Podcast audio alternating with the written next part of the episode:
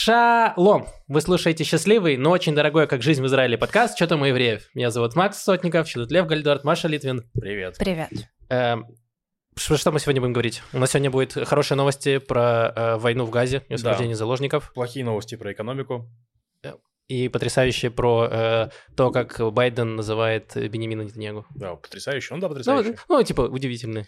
Он Да. называет его человек землетрясения. Поэтому они потрясающие. А, вы- Если вы не поняли эту шутку, то вы поймете попозже, когда мы перейдем к этому. Маш, какие у тебя будут новости? Про радугу и пчел. Вау, супер. Давайте, Дотерпите до конца. Хорошо. Э, давайте тогда начнем с пять минут рефлексии. Лев, что у тебя было нового, потрясающего, восхитительного? Э, На работе меня немножко повысили. Вау, В том плане, поздравляю. что, да, спасибо. Э, Стали доверять более... То есть так мне сказали, Лев, ты молодец, мы теперь будем доверять тебе не только скучные задачи, но еще немножко интересных задач. Вот будешь делать интересную задачу. Я такой, хорошо. Будешь работать больше, но за те же деньги. Э, Нет, ну, скорее сложнее, ну, будешь работать умнее. А. Знаешь, work smart, don't hard. Вот, и это... Хорош. Я такой, да, сел за рабочий стол и просто сломал систему нахрен всю. Вот, Причем ее production часть, причем ту, где мне должны были давать как раз больше задач. Чтобы они убедились, что это было правильное решение.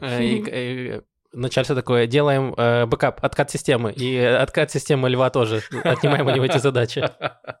Не, на самом деле, ну, я все починил, и Хорошо. все нормально, да, бу- будем дальше продвигаться. Супер. Маш, что у тебя было интересно? У меня в средней школе новый ученик. Они с семьей только-только репатрировались из Англии. Вау. Вот теперь э, будет учиться здесь. А зачем он учит английский, прости? Потому что, очевидно, это единственный урок, на котором он понимает. А, что происходит? Это единственный урок, на котором может пообщаться с одноклассниками. Ну, такая ситуация. В общем, и посреди урока он вдруг спрашивает, а как вы дезинфицируете мезузы? И я не понимаю вопрос, я говорю, что? И все таки тоже, что? И Он говорит, ну мезузы, как вы их дезинфицируете? И, и, в общем, мы переспрашивали раза три. Вот, и так мы... И он такой, do you, do you speak English? Do you-» Итак, итак, итак мы, э, я и мои восьмиклассники моей тель школы узнали, что у нас есть мезузы вообще в здании. Э, Мне кажется, что большое количество людей, большое количество людей в этом классе прям в первый раз заметили, что есть мезуза на двери помещения. Но она еще очень странно А, ну у вас же расположена. в Яфа школа, да? Он не, типа, не самый религи- религиозный город и район.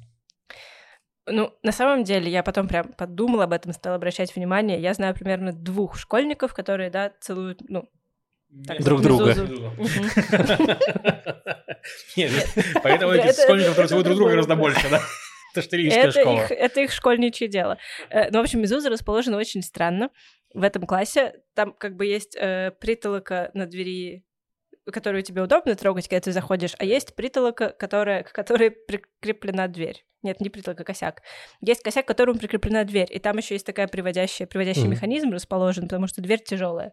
И где-то там, в складках этого приводящего механизма, спрятана мезуза. Вау. Маша просто пересказал какой-то мем про Саддама Хусейна, где когда дикий механизм, трубки от воздуха, и там снизу мезуза. И Да, мне, так- мне бы реально было Так жут- в Тель-Авивской светской школе прячут мезузы. Звучат, звучит так, как будто у тебя есть примерно э, доля секунды, чтобы сидеть поцеловать Мизузу, иначе тебе прищемит лицо просто этой дверью, когда она будет закрываться.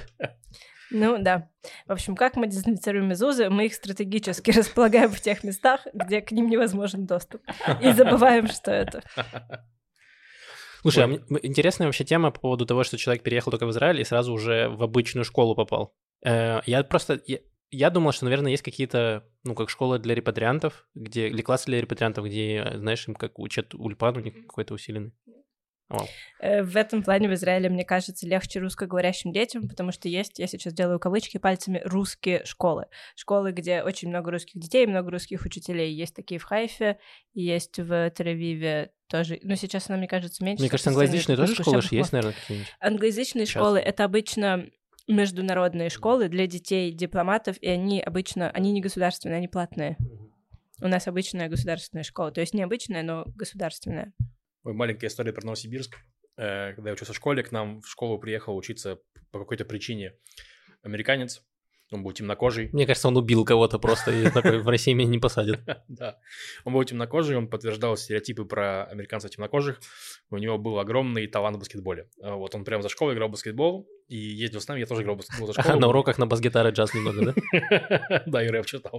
Вот, и, короче, ну, и у нас в школе, у нас школа была такая для богатых в хорошем районе, поэтому, ну, ну, нормально, темнокожий парень, темнокожий парень. Мы их видели по телевизору, в конце. Вот. А вот в школах, куда мы ездили играть в баскетбол, это, если что, места, где меня угрожали ножом полоснуть, если еще разовью гол. Ну, то есть так, такие места. Там, конечно, было сложнее. И, и я помню, что на него он там прям играет и хорошо играет, и на него прям вся трибуна гопников бычит прям жесть. Там ему чуть ли не подножки из-за кулис ставят. И я впервые увидел, знаете что? Как судья баскетбольного матча побил школьника, который, в смысле, ну, ну, школьник ставил подножку ему, и к нему подошел судья этого матча и просто дал ему по башке. Фух, а судья, был, судья был школьник постарше? Нет, судья был мужик лет 60. Я был уверен, что судья побил этого чернокожего школьника, типа, чтобы он не выпендривался здесь, при Чтобы он не побеждал его школьника. Да. Фух, я, ну, так еще, еще терпимо. Не, ну, кстати, есть взрослые, э, ну... За справедливость. Да, за справедливость. Но э, Жестко. Эм... Не, ну он ждал, пока мы дадим по морде ему, но мы не готовы были, мы интеллигенты. Мы такие, ну, там, как... Он такой, ну, ладно, я. Ну, и среди вас, среди вас не было ни одного взрослого мужчины. Э, нет, Хотя почему взрослый мужчина должен быть школьником? Нет, я не понимаю. Да, это кто? Что, Максим, у тебя нового? Эм, мне очень нравится Николас Кейдж, актер потрясающий. Вот, и я очень рад, что в последнее время он реанимировал свою э карьеру и начал сниматься уже в хороших фильмах. До этого он снимался просто во всем подряд, потому что Николас Кейдж не умеет э, сохранять деньги. Он постоянно тратил. Он купил себе, мне кажется, кость динозавра и потратил на это там огромное количество денег. Короче, он был очень востребованным актером в начале 2000-х. Вот это жизнь. Да, и он типа десятки миллионов долларов получал за роли, потом он все деньги потратил, и он начал сниматься во всем подряд, чтобы просто ему нравится. Он говорит, что ему нравится сниматься, и он э, неприхотлив. Э, вот. И он, он спустил все деньги на карьеру в меме. Да. Он, он не выбирал кость динозавра, он сказал, мне любая подойдет. Какая есть, давай, все равно. Вот миллион долларов. Да, э, вот, и он снимался во всем, и э, уже начал сниматься в каком-то абсолютном трэше, несмотрибельном, вот, но потихоньку он начал реанимировать свою карьеру, начали давать нормальные роли, и последний фильм там несколько лет назад выходил с Педро Паскалем, где он назывался, что «Непреодолимая тяжесть э, таланта», где он играл самого себя, который приезжает к наркобарону там развлекать его. И я посмотрел недавно фильм, который называется на английском Dream Scenario. На русский его адаптировали как «Герой наших снов». И там классный концепт фильма.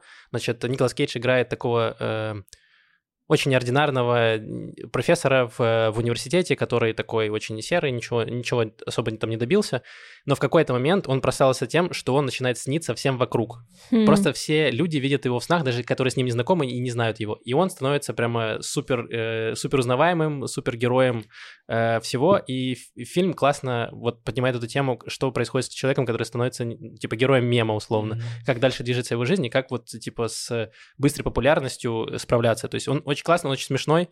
Вот Николас Кейдж хорош в этой роли. Вот, но там есть проблема с этим фильмом, что ближе к концу он там уже немного плывет сценарий, то есть, короче, Потому что все сильно. засыпают, включая сценариста. Да. Ну, короче, он в концовке немножко просел, но фильм мне очень понравился, э, рекомендую, он достаточно смешной и поднимает интересные темы. Вот. Получается, Николас Кейдж сыграл повара, который спрашивает у повара, пацана. Примерно. Которого прям очень, очень, очень его бесило, его популярность мемная. Да, вот, оно как раз вот, вот эти темы тоже поднимает и как все это трансформируется. То есть прям интересно, эм, очень актуально, мне кажется, фильм. Угу. Что, перейдем? Анонсы есть какие-то? Так, анонсы. Смотрите. Есть анонс того, чего не будет. Ого. В эту субботу ничего не будет. Я отменяю субботу. Вместо нее просто мы будем... Алло, это мой выходной, пожалуйста. Это не анонс, это знаешь что? Нонс.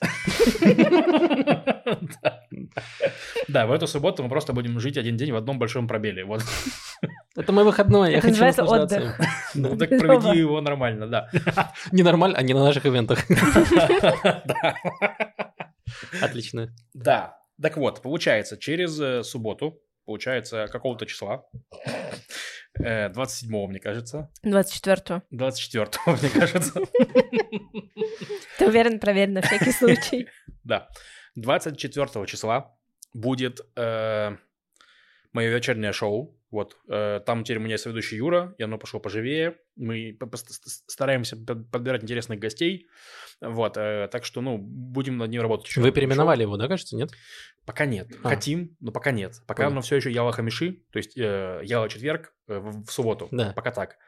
Вот, 2 числа будет интересно. Блин, на самом деле это очень по-израильски, что э, э, люди то, что должны делать в четверг, они по факту уже в субботу доделывают. Ну, типа да, есть это такое кон- концептуально. 2 числа наш подкаст позвали в интеллектуально-развлекательное шоу Саши Гришаева под названием Dungeons and Questions. Э, это то, что, что я говорил, да. это то, что я пытался объяснить вам, но Саша прислал мне вместо объяснения схему, вот. Э, как я объяснил, он, я просто каждый раз говорю, спрашиваю, а что будет? Он говорит, смотри, есть три класса, вор, волшебник и воин. Я говорю, да блин, а будет-то что? В общем, там есть три класса. Ты уверен, что мы готовы участвовать есть, в шоу, если мы даже правила не можем Есть осилить? кубики, есть вопросы, и, это, и мы будем на них отвечать, и должно быть интересно, познавательно и смешно. Это будет 2 числа в Тель-Авиве, приходите. Дальше, 7 числа в Тель-Авиве э, у вас есть шанс дважды увидеть нас троих вживую, потому что 7 числа в четверг будет э, лайв-запись подкаста. Вот, э, тоже приходите. И там тоже мы будем отвечать на ваши вопросы во второй части, если они Что у вас есть. И а? обсуждать. Что? Нет, ничего. Вот. Я прослушал, какого числа это будет, но ты мне потом напомнишь. 7, 7 марта. Да, 7 марта. 9 марта, это будет суббота, получается. Будет снова вечернее шоу, видимо. Да, потому что оно раз две недели. Ну и пока дальше я пока не знаю. А, вот.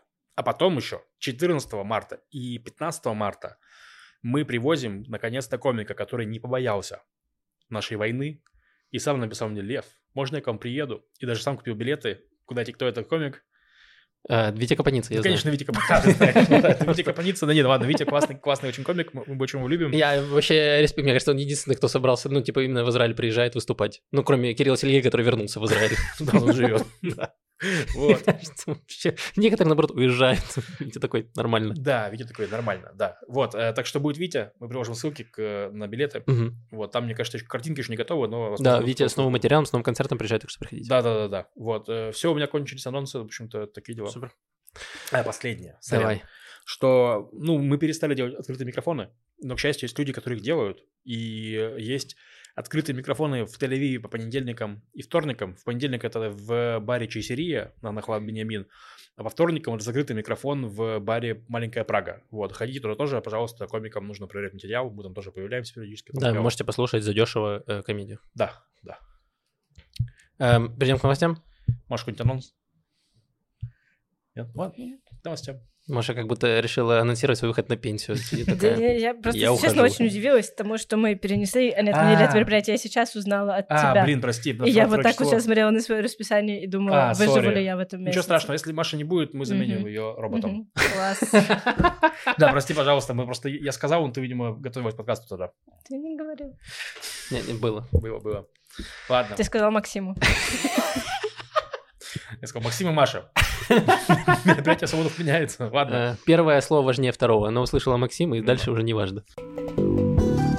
Так, давай к новостям. У нас есть хорошая новость. Наконец-то мы начинаем с войны в Газе, и есть что-то хорошее. Это э, армия освободила двух заложников на юге сектора Газа в Рафехе. Да, там причем, ну, такая по, по описанию прям очень мощная была операция в том плане, что для того, чтобы отвлечь э, внимание от нее, армия начала наносить удары по Рафеху, то есть чтобы все подумали, что началась операция в Рафехе, про это я чуть, чуть позже скажу. Вот, но пока наносились удары, все про них говорили, э, спецназ вошел в, в квартиру, где знали, что находятся заложники, и забрал заложников, защищал их и отошли обратно, получается. Там убили какое-то количество боевиков. Э, там, ну, по описанию там было тоже перестрелки, это было прям вот полноценное там... Да, но при этом э, все, все солдаты, которые освобождали заложников, вышли живыми, там один да. легко раненый, насколько я знаю. Значит, освободили Фернандо Мармана, 60-летнего, и Луиса Хара, 70-летнего. Это они оба репатрианты из э, Аргентины. Да, что... и там причем в новости бывает такая, что семья одного из них сказала, что ну мы уже планируем а-ля Эш сделать с ним. Я такой, вау, блин, нифига себе. а Эш это шашлык пожарить. Да, просто, ну ура, шашлык поедим. Возможно, не планировали просто шашлык, и они такие, о, вернулся. Э, нормально. Еще один стол ставить. Да, еще купите еще мясо. Да. Э, ну, видишь, что показательно? Приехал э, президент Аргентины, потрогал стену, и э, как написали Израиль, ну, страна в надежных руках, возможно, это была страна Израиль. И вот, а, пожалуйста, видите. Он просто до сих пор стоит там и так вот держит, и происходит хорошая вещь. Да, но вообще потрясающе. Мы давно говорили, что э, военным путем э, не могли освободить заложников. Долгое время была только одна э, солдатка, которую в самом начале, в начале операции освободили. После этого, к сожалению, ничего не удавалось. И вот сейчас прям потрясающая вообще операция. Да. И хорошие новости. Да, еще ну, это там, в принципе, сейчас вот планируется штурм Рафеха этого, ну, не штурм, точнее, там планируется, грубо говоря, то есть армия сужала вообще операцию в Газе вот до Рафеха до этого. То есть сейчас в Рафехе находятся почти все э, жители Газы, ну, там по 2 миллиона людей. 2 миллиона, да, людей. Да. э, и все оставшиеся, грубо говоря, там организованные террористы. То есть там э, понятно, что в районах других, скорее всего, остались какие-то ячейки, там туннели с людьми, ну, с хамасовцами, которых не добили, которые не высунулись и прочее. А в Харафьехе там они еще сохраняют власть. Ну и Израиль, получается, хочет там сделать операцию, и ну, во-первых, были, были, есть очень жесткое противостояние со стороны Египта, потому что это прям около его границы, и египтяне больше всего боятся того, что эти жители, мирные жители прорвут забор и побегут в Египет. И с ними, с мирными жителями прорвутся и террористы, и с ними будет непонятно, что делать, и так далее. То есть Египет пригнал к танки границы, там построил совершенно жесткий забор, то есть в плане, что вот израильскую стену там часто критикуют, на ней там э, граффити, типа там, я, я видел последний граффити, который видел, там Морти такой, э, Рик, э, там типа стена, и на ней лицо Рик, Рика из Рика Морти, он такой, э, Морти, смотри, я незаконная стена, я, не, я превратился в незаконную стену, Морти. Так вот, Египет просто на границе с Газой э, организовал моток колючей проволоки. Это даже не стена, это просто какое-то, ну, типа, совершенно жесткое. Я такого не видел. Ну, в плане, я, я прямо удивился. То есть, Израиль хотя бы стену построил, а тут просто проволоку, моток, четырехметровый, елки-палки, жесть. Вот. Так вот, Эм, и Египет даже говорил, что если начнется операция в Рафиахе, то мы там вообще э, разорвем мирный договор с Израилем, то есть который... Ну, в итоге оказалось, что такого не было, то есть это было привлечение, они такого да. не говорили, но они прям предостерегли Израиль э, от операции в Рафиахе, и потом э, и Байден тоже говорил, типа, нет, типа, а, не начи... вы не начинаете операцию в Рафиахе, пока вы не продумали гуманитарный коридор, и как да. люди, как беженцы будут выходить оттуда, потому что то, что я сказал, это очень... Сектор газа сам по себе маленький, а так город внутри сектора газа, который на границе с Египтом, и там 2 миллиона человек, они просто как будто друг у друга на голове стоят там. Э, очень сложная будет операция, явно, и непонятно, что делать с жителями, как все это будет происходить. Да, но это еще вот работает как давление на Хамас очень сильное в плане сделки. Сейчас же обсуждается сделка, типа вы, вы освобождаете заложников, мы даем вам какое-то время там передышки, скажем так. То есть э, на израильское правительство давят родственники заложников, понятное дело, и там многое там часть общества. На Хамас давить некому практически, но это де- действие армии, то, что они смогли освободить заложников, это тоже давление на Хамас, учитывая, что э, сами хамасовцы, которые находятся в Газе, уже пару недель не выходят на связь. То есть ну, и, лидеры. Да, и Яхя Синуар не выходит на связь, и Дэйв не выходит на связь, и этот... У Байда. Ни с кем. В смысле, ну, типа, две недели вот... Ну, заявлений, типа, нет от них публичных. То до этого mm. не выступали, типа, что нас не сломить, э, сионистский враг скоро падет, и mm-hmm. все такое. Да, тут, тут они пропали, и, да, и переговоры идут непонятно с кем. Но известно, что они живы. Ну, ну, неизвестно, что они мертвы. Я думаю, что если бы они были мертвы, Израиль бы об этом объявил. Нет, ну, если бы мы знали, что их убили, да. мало ли там они там бомбят постоянно, что там, тоже, тоже ну, Может, просто съел какой-то тунец, э, этот, э, испортившийся, и все, и умер. Да, постоянно происходит такое. Ну, они в туннеле, там плохо с вентиляцией, он... Э, ну да, просто витамин D не хватило. Сложно разглядеть дату на упаковке. Да. Да. Ну вот, посмотрим, что будет. Так вот. Эм, Интересно происходило вот что. Э, я критиковали последнее, в особенности я критиковал Нетаньягу за то, что у него нет конкретных э, целей каких-то. Ну, то есть у него есть цели, э, как мы говорили, освободить заложников, победить Хамас, но он не говорит, что будет дальше или как мы будем это делать. И вот Бенjamin Нетаньягу наконец-то послушал наш подкаст вот, и сделал заявление, и он сказал, что Израиль сохранит военную военный контроль над сектором Газа и над западным берегом, над Иудеей и Самарией столько, сколько будет нужно. То есть, если переводить это на обычный язык, что будет военная оккупация, назовем ее так. Э, возможно, кто-то скажет, что это не военная оккупация, но по факту, значит, армия будет находиться в секторе газа столько, нет, сколько нужно. Нет, нет, нет, это не, не это значит. Ну, пардон, э, поправлю тебя. Идея в том, чтобы, грубо говоря, чтобы израильская армия могла действовать в секторе газа так, как она действует сейчас на западном берегу. То есть, если на западном берегу есть террорист, который убил израильтян, и мы знаем, где он, то туда заезжает армия на джипах, и проводит некую там ограниченную операцию в плане там обычно э, без там поддержки с воздуха, без танков, без техники, ну просто солдатами, грубо говоря.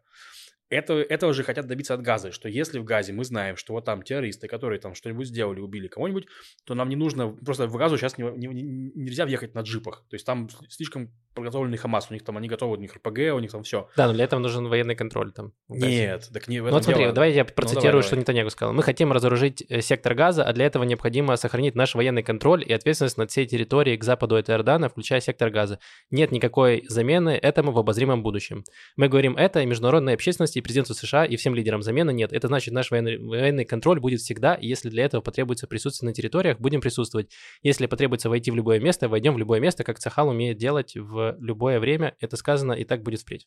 Ну вот я про это. Я, нет, я, я имею в виду, что я согласен с тем, что это значит, что мы будем сохранять войну, в смысле, что армия там будет находиться в каком-то варианте, но я не думаю, что это значит, что там будут наши прям солдаты постоянно. Не, я говорю, что не будет там 300 тысяч резервистов, не будет находиться в секторе газа, но это имеет в виду то, что там будет армия, то есть э, не то, что мы проведем операцию, и как было в 2014 году, словно, была военная операция, мы вышли, из, э, подпис... ну, типа, согласились э, э перемирие и вышли оттуда. То есть такого не будет.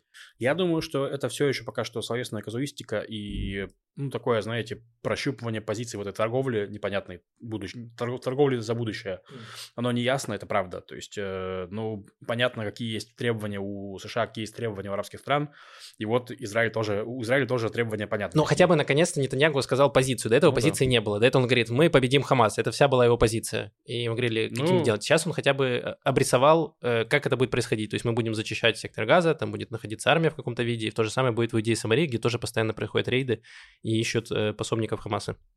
Задерживают. Эм... Может, окей? Маше нужен тоже контроль над менталкой постоянный. Да, хотелось бы. Но без военного присутствия. Даже на джипах. Без джипов. Хорошо. В прошлом подкасте мы говорили, как э, Бенгвир э, давал интервью э, Вашингтон Пост и высказался, или Wall Street Journal, и высказался жестко против Байдена и говорил, что вот Трамп придет, порядок наведет. И, значит, конфликт раз, растается, но уже без Бенгвира. Уже Байдена вышла статья, где рассказывается, что Байден вообще не очень благодарно настроен к Нетаньягу и тоже критикует его сильно. Да, там была статья, собственно говоря, что Байден трижды употребил слово jerk в отношении Нетаньягу. Вот, что типа ублюдок или как там ублюдок, придурок. мать твою, ну иди сюда, Jerk говно скорее придурок. Ну ладно, придурок. Ну, а, а asshole, asshole вот, там да, было, вот это sorry. уже скорее ну, это мудак. мудак. Ну, мудак, да. Хорошо. То есть Байден трижды назвал Биби мудаком. Э, ну, погоди, погоди. Я тоже, я видела эту новость, и это же мы знаем по слухам от кого-то из ну, приближенных, что кто-то сказал, что он сказал... Да, и я согласен. Во-первых, это... Я, я, я как раз хотел принизить значение этой новости. То есть, во-первых, это то, что... Ну, а во-вторых, то, что Байдену сейчас выгодно в плане дистанцироваться от Биби политически, потому что, ну, грубо говоря, демократы не очень там сильно... То есть они поддерживают Израиль базово, но не очень сильно поддерживают э, израильские вот эти вот то, что Биби говорит. Военную Давайте операцию. мы там военную... Не то, что военную операцию, военный контроль. То есть, что мы сейчас там это... Сейчас мы там будем надолго. Сейчас мы Рафиях начнем бомбить, где 2 миллиона человек. Да, да, да. Вот это все они не поддерживают. И поэтому Байдену ну, чисто э, с политической точки зрения выгодно сказать, что я вообще против этого, и он вообще asshole.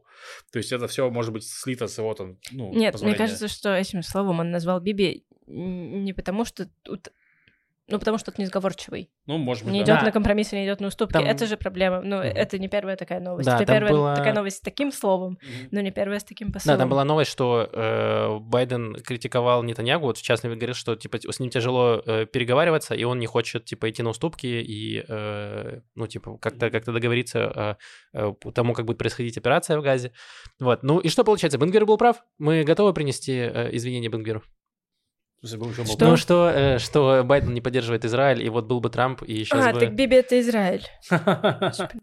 Нет, там очень смешной был пост у Саши Эппельберг. Это журналистка сайта «Детали», у нее канал в Телеграме, мы ее звали несколько раз подкаст наш.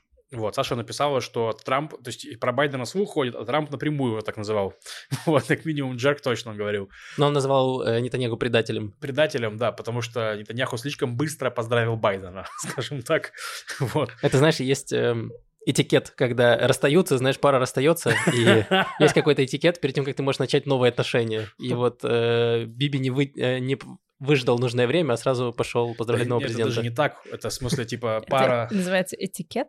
Ну, назовем это. Мне кажется, это немножко по-другому. Это представь, что э, э, ты дружил ну, с парой, парой людей, и они расстались, и э, тут же девушка, значит, написала, что, мол, типа что-нибудь, уху, я открыта для отношений, ты просто в комментарии написал, у, красотка, молодец, удачи тебе. Вот мой номер телефона. Ну, типа, да, такая вот история. В общем, да, и э, Трамп, короче, очень... То есть у Трампа, в принципе, сейчас из того, что он говорит, это в духе «я приду, и я начну вас всех карать, я буду мстить, я буду мстить каждому, каждому, кто мне предал, каждого я покараю». Вот что он говорит постоянно. Короче, он не любит э, Израиль, ну, ист- израильский истеблишмент, назовем его так, и не любит палестинцев. Это прям вообще... Трамп. Ну, да, нет, Трамп. Трамп, он, я думаю, что на истеблишмент ему более-менее пофигу. Мне кажется, он персонально с Биби теперь у него биф. Ну, там и Галанта критиковал, ну, что такое Ну, это тоже его при, прихвостни в плане, да. Ну, я про истеблишмент, я это Ну да, хорошо, ладно, справедливо. Так вот, и Саша написала, что, типа, раньше был двухпартийный консенсус в Америке, что нужно поддерживать Израиль, а теперь двухпартийный консенсус, мы ненавидим Биби. Хорошо, что Биби объединяет, жалко, что объединяет э, Конгресс США. Э, данной ситуации. Вот, хотелось бы, чтобы объединял народ Израиля, но хоть так. Да, неплохо. Э, вот, э, так, а что я говорил? Ну, да, в общем, вот, что, что, что это слухи, что это не сильно значимая новость, я, я, я так думаю. Но нам она так понравилась. Что мы проговорили про нее 50 Три минуты. Просто остальное мы вырезали.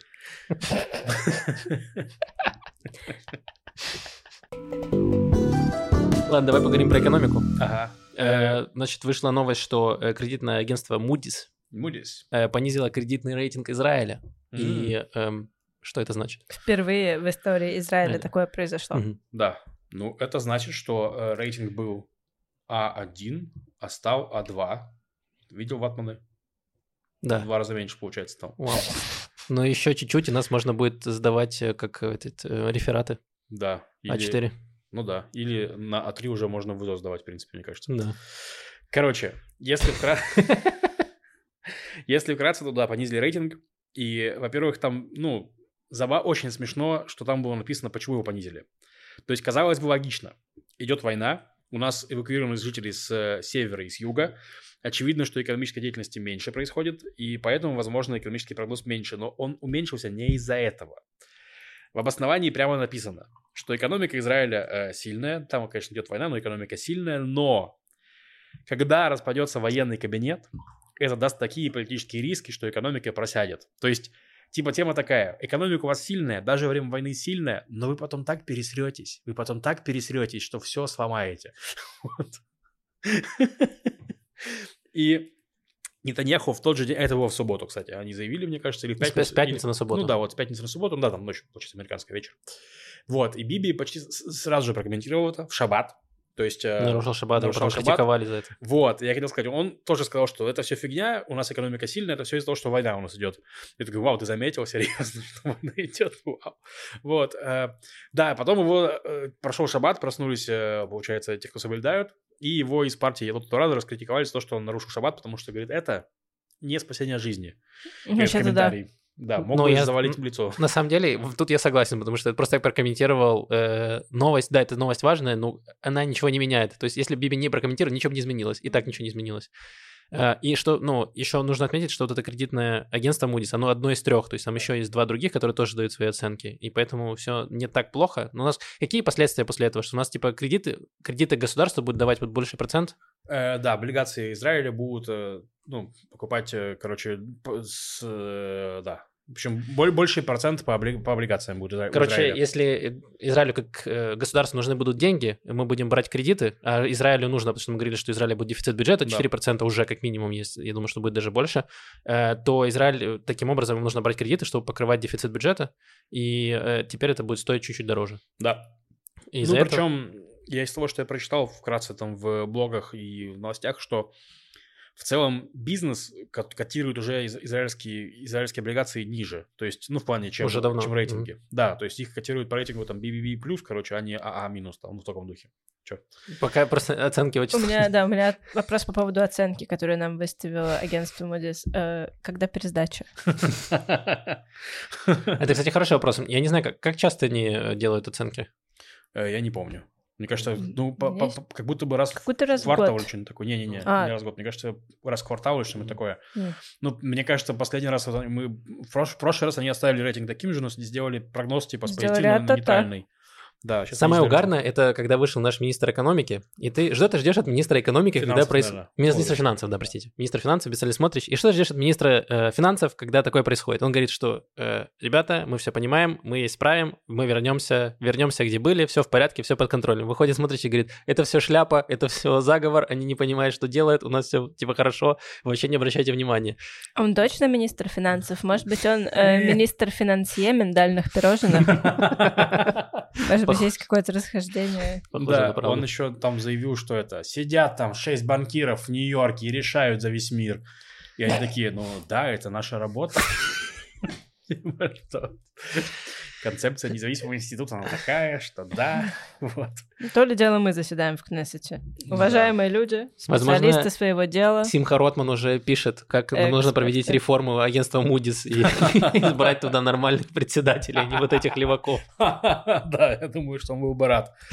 Еще... Интересно, какие будут оценки от других двух агентств и, ну, и как скоро.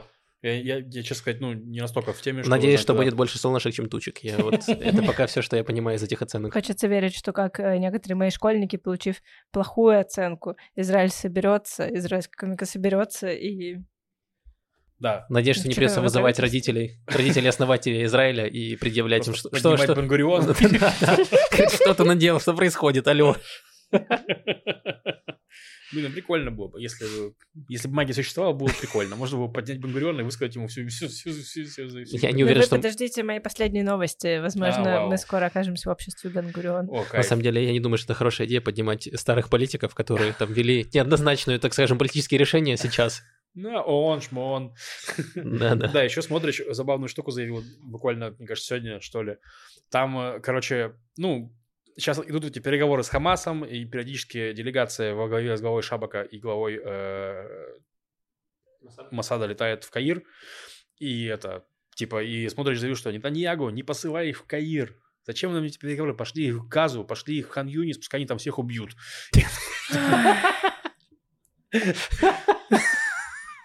Думаю, блин, он думает, что реально э, шеф Масада это типа, ну, супер Супермен какой-то. Супер да.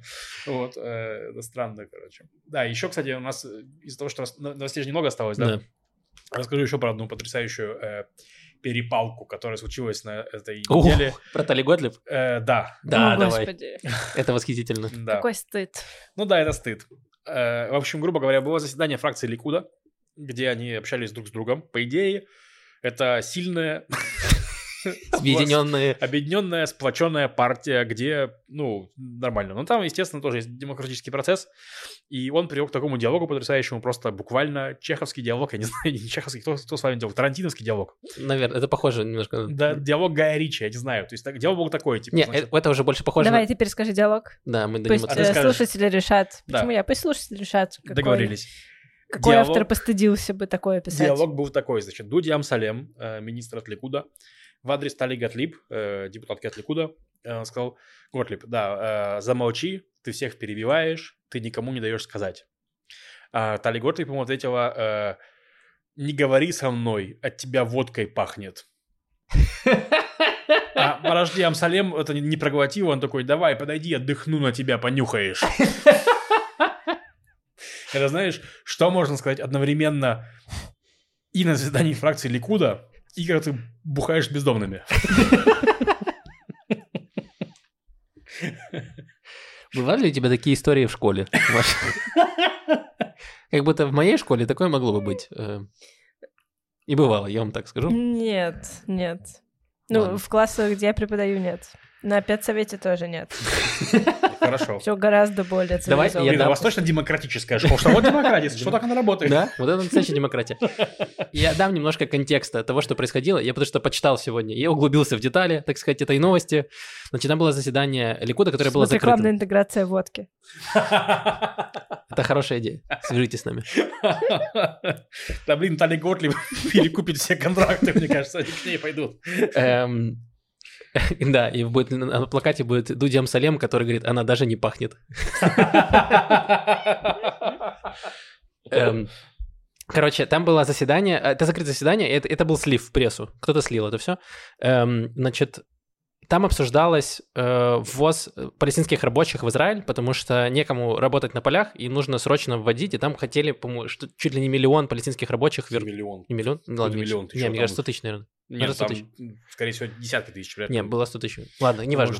Короче, какое-то число э, палестинских рабочих. И это, значит, за это выступал министр сельского хозяйства Ави Диктор, который тоже в Ликуде находится. И Тали Готлиб начала орать кричать, говорит, что нет, нельзя, мы не позволим, невозможно, нельзя. И вот, собственно, вот Дудем Салем в этот момент вмешался и сказал, типа, помолчи, да, и мы, э, взрослые поговорят, грубо говоря. Вот, после этого э, Тали Готлиб обвинила его в мизогинии, э, э, выступала в прессе. Э, самое смешное, что Дудем Салиму пришлось оправдываться, и он говорил, я не пил водку в этот день. Он говорит... В этот день. Не, он потом сказал, что я вообще водку, я вообще не пью, он так сказал, вот, и что водку я не пил, и говорит, я выпил кофе, и кофе Нес, и моя секретарша может подтвердить, и как далеко вообще это зашло все.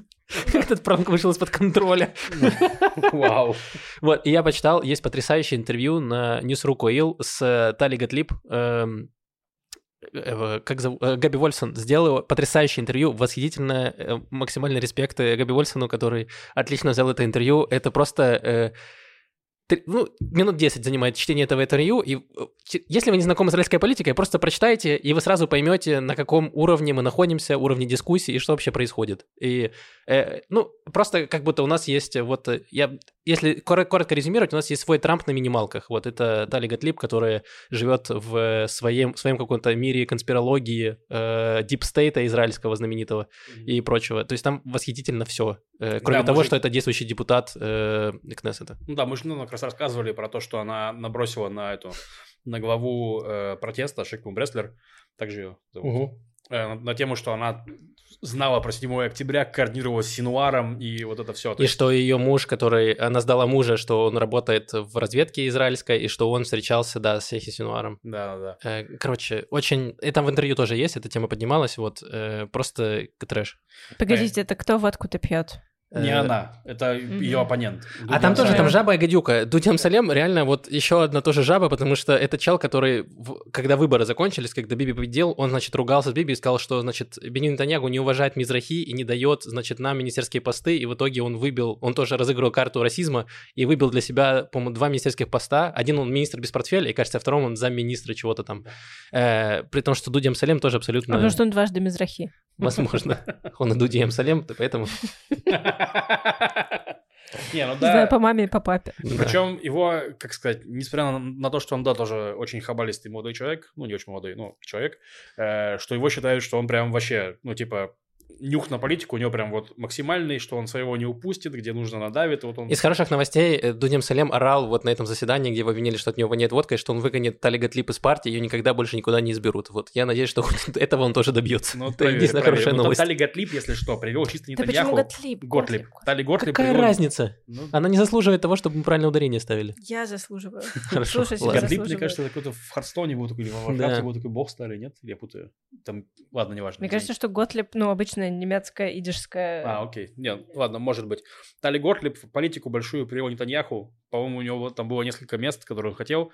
И там, ну, короче, он, мне, мне кажется, что он привел несколько женщин. Как раз там был Тали Готлиб, там была это вот министерка пропаганды, которая пожала ставку. Ну, короче, такие себе э, женщины. Да. Возможно, а Мири Регев он привел? Миррегов, мне кажется, была до него. Ну, я не знаю, кто он там ее привел. Если но... не до него, но она ну, в партии давно уже. Да, да, да. Это же про нее э, я читала какую-то тоже неприятную. Раз мы сейчас просто перемываем кости министром, да. про нее, по-моему, э, была новость, что она, она министрка транспорта у нас сейчас. Да. да. Да. Что она полетела в рабочую поездку на Шри-Ланку на неделю с дочерью, угу. чтобы подтвердить э, там какой-то договор, который был заключен, на самом деле, 20 лет назад, и для этого не понадобилась поездка. Вот, а сейчас понадобилась поездка, ну, опять же, с государственный счет на Шри-Ланку с дочерью, Вау. чтобы я такое, такое не видел. договор. Но я звучит... не слышал, я не слышал эту новость. Звучит похоже. Возможно, просто как министр транспорта она проверяла транспортные самолеты Израиля, в каком они состоянии, смогут ли они долететь до Шри-Ланки, продержаться там неделю и вернуться обратно. Я думаю, Как хорошо. И просто, просто, просто все выпало, поездка выпала на тот день, который, ну, знаете, день приведи ребенка на работу. Пришлось брать дочь с собой на Шри-Ланку. Так, ладно, мы закончили с нашими э, душными и противными новостями. Маш, что у тебя? Хорошо, у меня две новости. Значит, первая такая. Сначала начнем с новостей технологии, техники. Они же новости природы. В общем, э, пчелы. Большая проблема в мире с пчелами. Довольно давно. Лучше не становится. Э, в 2020 году 46% пчелиных колоний Серьезно? Что? Да, да, проходит деколонизация. Деколонизация пчел. Почему, почему начали с пчел? Абсолютно непонятно. А что, вот Израиль ну, пытается смотри, сколько деколонизировать? молодых людей пытаются начать с Израиля, но природа начала с пчел. Блин. Э, кроме того, что пчелы милые и замечательные, и там в Англии, например, им непременно сообщают, если это ваш домашний улиц, нужно прийти и сообщить, что умерла королева или что кто-то умер, потому что пчелы считаются, они ну, должны быть в курсе. Я думаю, Вот, это в Англии чисто с королевами тема такая. Если умирает королева, они прям, ну, Да здравствует это новая королева. Не-не, просто ну, не- дело не в празднике, не в празднестве. Дело в том, что пчелы должны быть в курсе. Вот Да. о таких важных событиях нужно их э, держать в курсе. Я все еще не понял, это было иронично или нет? Нет, Что? это абсолютно точная правда. А как ты пчелам говоришь о том, что... Ну, ты приходишь, говоришь, здравствуйте, дорогие пчелы. Каждой пчеле пожимаешь do?» каждую руку. Да, маленькую лапку. И говоришь, вот, ну, такие А они дела. избирают новую королеву или... Нет, ты про свою, про королеву Англии им сообщаешь. Если у пчел А. умрет их королева, они об этом будут знать сами. А, я вот к чему. Все понял. Теперь разобрал, спасибо большое. Вот, если я не ошибаюсь, то в этом, ну, какое-то, не знаю, объяснение антропологическое такое, что пчелы, они как будто бы там летают между мирами. М. Эм, такое, не знаю, животное. И они должны нести весть, что королева умерла. Да. чтобы там ее встретили. Все приготовили. Так вот, э, кроме вот этой очень важной функции пчел, есть еще такая данность, что 75% того, что мы едим, опыляют пчелы. Вау. И думаю, что если питаться чипсами и мороженым, то можно меньше зависеть от И пчел. наркотиками. Да. Но если хочешь есть овощи и фрукты, то ты будешь очень сильно зависеть от пчел. И, в общем, пчелам очень нужна Помогите мне, помощь. мне пчелозависимость. Мне нужен рехаб. Так, и чё, и чё, и чё, пчелам нужна помощь? Есть э, стартап, разработанный в том числе израильтянами, который называется Be Wise. Вау. Поняли, да? Как будь, Мгм. будь мудрым, будь умным. И, И мудрая пчела. да, и, и в то же время это можно привести как что касается пчел. М. Be wise, то-то и то-то случается. Э, в общем, это они производят ульи с искусственным интеллектом. Oh, yeah. Внутри этого улья есть... э, Где там доказывают пчелам, что не- э, коло- э, колония это здорово, потрясающе, во мне нужна эта демократия. Ориентальная мечта.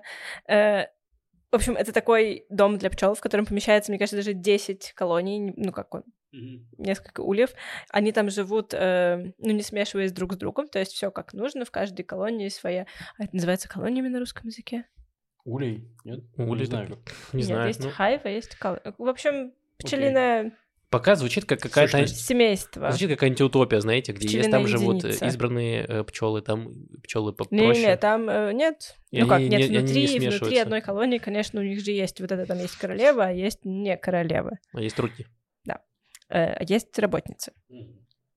Вот, но 10 колоний живут, каждая колония сама по себе внутри этой штуки, и там искусственный интеллект замеряет температуру, и э, прям в самом начале, если пчелы чем-то заболевают, искусственный интеллект очень быстро понимает, чем они заболели, и извещает об этом всех, кого следует известить. Пчела, Англии, очевидно. Нет, я думаю, если умрет... пчела заболела ветрянкой, сроочно отделите ее от пчел. Более того, там есть роботизированная рука, и если какой-то захватчик проникнет в этот киберулей, то роботизированная рука его вот так вот оттуда выкинет.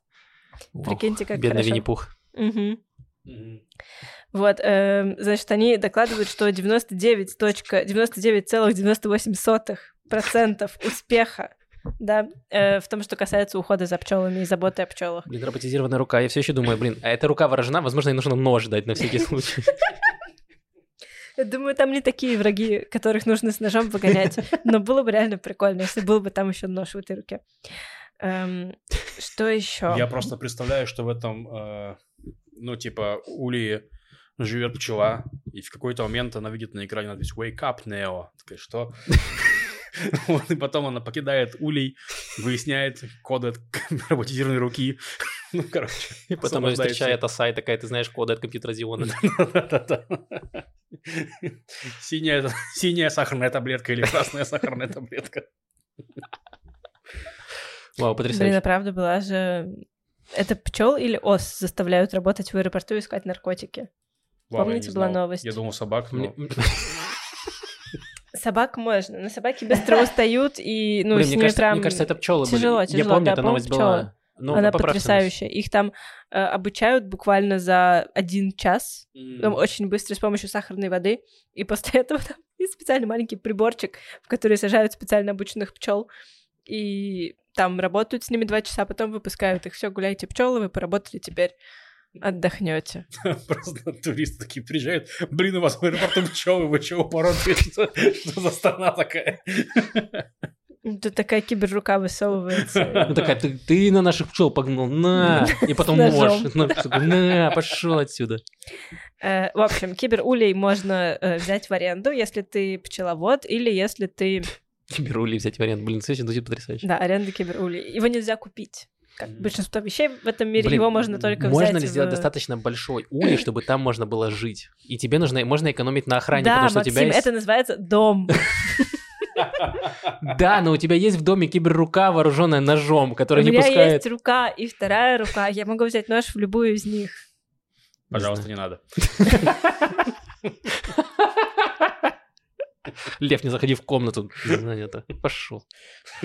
Блин, фантастически. Причем я помню, когда-то еще давно новость была, мне кажется, тоже ты рассказывал про то, что будут киберпчелы какие-то, что будут э, э пчелы, да, которые... Роботы, э, роботы, которые будут опылять именно, заменять пчелами mm. на работе. Э, я забыла эту новость, меня вот эта новость вытеснила ту новость. Ну, мне эта гораздо новость нравится гораздо да, больше. Про киберулей. Да. да, мне больше нравится... Ну, ты любишь колонизировать все такое, я понимаю. Что да. мы ухаживаем за пчелами, чтобы они жили, а не заменяем mm-hmm. пчел на роботов, елки-палки. Mm-hmm.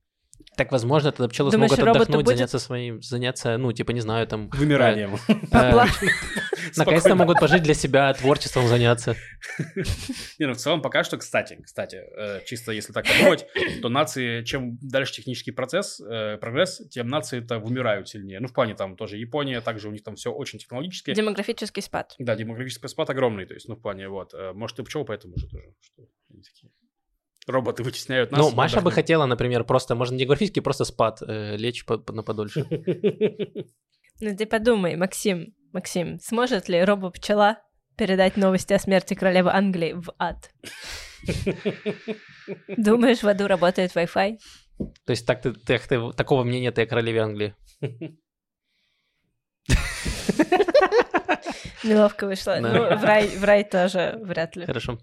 Замечательно. В общем, в Галилее на севере Израиля увидели очень редкую белую радугу. И эм, главный раввин Цфата Шмуэль Ильягу... Э... Он такая, вот, наконец-то радуга без геев. Что, так сразу нельзя было? Блин, это правда так. Э, я видела картинку, что в стикерах ВКонтакте там был этот песик их, э, маскот, у него была радуга раньше на стикере в руках, и эту радугу заменили на российский триколор. Вот, и надо сказать, что белая радуга, она примерно так и выглядит. Она формируется из э, не из капель дождя, а из тумана. И поэтому нет такого прям супер преломления, не получаются разные цвета, она получается практически белая, и там чуть-чуть, мне кажется, есть красного с одной стороны, и чуть-чуть, возможно, как раз-таки синего. То есть, фу, нет, не фу. Наконец-то э, белая раса воспряла. А не вот это ваше. Короче, э, Рав, Рав э, Шмуэль Ильягу сказал, что это знак, что скоро придет Машех, Мессия, конец света. Наконец. Потому что он белый, естественно. Потому что она белая, это лучше, чем темная. Радуга mm-hmm. с большим количеством цветов считается темной. Считается, что вот та радуга это знак того, э, что пора каяться. Mm-hmm. Хорошо. А белая радуга знак того, что скоро придет Машех. Как скоро он не уточнил? Ну, скоро. Максим, не торопи его. скоро. Дай Нельзя, запрещено. в прекрасном мире стали Готлиб вместе. Э, запрещено в иудаизме высчитывать точный срок э, пришествия Машеха. А, так бы они высчитали, конечно. Да, как только не считали. Это, единственное, что их останавливает. Так бы уже все давно знали. Ну, это правда. Э, вот, короче, вот это сейчас уже скоро совсем придет Машех, и, соответственно, начнется воскресенье мертвых. Первыми воскреснут те, кто похоронен в Иерусалиме. Иерусалиме. Угу. А Теодор Герцель, он был похоронен в Германии, а потом его перезахоронили здесь. И для чего вам нужно было воскресить Герцеля? Я помню, что 20 минут ну, назад ну, для чего-то нам было нужно... Чтобы призвать отцов-основателей Израиля. А, а ну Бен похоронен здесь, а Герцеля перевезли сюда, то есть вот они оба похоронены здесь. Mm, кайф. Спросим с них первыми. за эту всю, всю парашу. Как вам такое? Э, вот, но с этим раввином поспорил другой, ладно, не раввин, историк. Эм, Машинахмани написал э, в социальной сети Facebook, что не надо слишком серьезно относиться к природному явлению, которое много раз наблюдалось в разных точках мира. И он процитировал Рамбама, Средневекового нашего еврейского философа Маймонида, согласно которому э, вообще-то признак того, что придет Мессия, это наличие большого числа евреев на территории страны Израиль. Он такой, вот это, по-твоему, не признак? Mm. Радуга признак, а это не признак. В общем, есть уже почти все признаки. Э... А Равин ему такой отвечает: Ну, тебя он и не позовет Фрейд Машиах этот. Вот придет, для нас придет, для тебя нет. Раз он и такой. Тебе не достанется большой кусок шкуры Левиафана. А если вы хотите узнать, как шкура Левиафана связана с грядущим концом света, послушайте первый выпуск нашего с Женей Треберманом подкаста Левиафан. Да, Видите, мне интеграции удаются не хуже, чем Таля Готлеб интеграция водки. Я, кстати, поняла, как она интегрирует водку. Знаете как? Своим именем. Тали? Да, есть водка Талая, а, есть вау. водка Талка, и, короче, Тали Готлеб, она явно очень давно заключила этот контракт. Она к этому шла очень давно. Возможно. Да. Э, спасибо, Маша, за эти новости. Эм, спасибо большое всем нашим патронам, патронессам, кто поддерживает нас на Патреоне. Отдельная благодарность Вячеславу Наркобарону Максиму Кацу. Ты написал в итоге пост? Э? Ой, нет, я напишу буквально сегодня, да. Это был байт э, на... Никто не купился, и это, кстати, хорошо. Да. Э, я рад быть в мире, где люди не заплатили деньги за то, чтобы узнать, что я думаю про Максима Каца. Это приятно знать. Никому не было интересно. Это хороший мир. Вы отличная публика. Оставайтесь такими же. Супер. Хотите быть еще более отличной публикой, подпишитесь на канал YouTube, поставьте лайк и можете написать комментарий из на максим... любого количества слов. Да, напишите вот этот диалог э, проводку. Это был чей диалог? Какой автор? Какой режиссер? Кто мог бы создать такое произведение искусства? Да, отличная интеграция, ну, э, э, интеракция, вернее, э, с, с слушателями и зрителями. На вопросы мы ответим в следующий раз. Э, нам нужно заканчивать подкаст, к сожалению. Э, вот, и э, что, покупайте билеты на наш лайв-подкаст 7, 7 марта. Ссылка теперь в этот раз она будет в описании. В прошлый раз мы сказали, что она в описании, ее не было. Но э, никто не купил Это была проверка на вашу внимательность. Да. Э, вот, ответим на ваши вопросы, комментарии. Вот, спасибо вам большое. С вами были Макс, Маша, Олег. Услышимся через неделю. Пока-пока. Пока. Пока.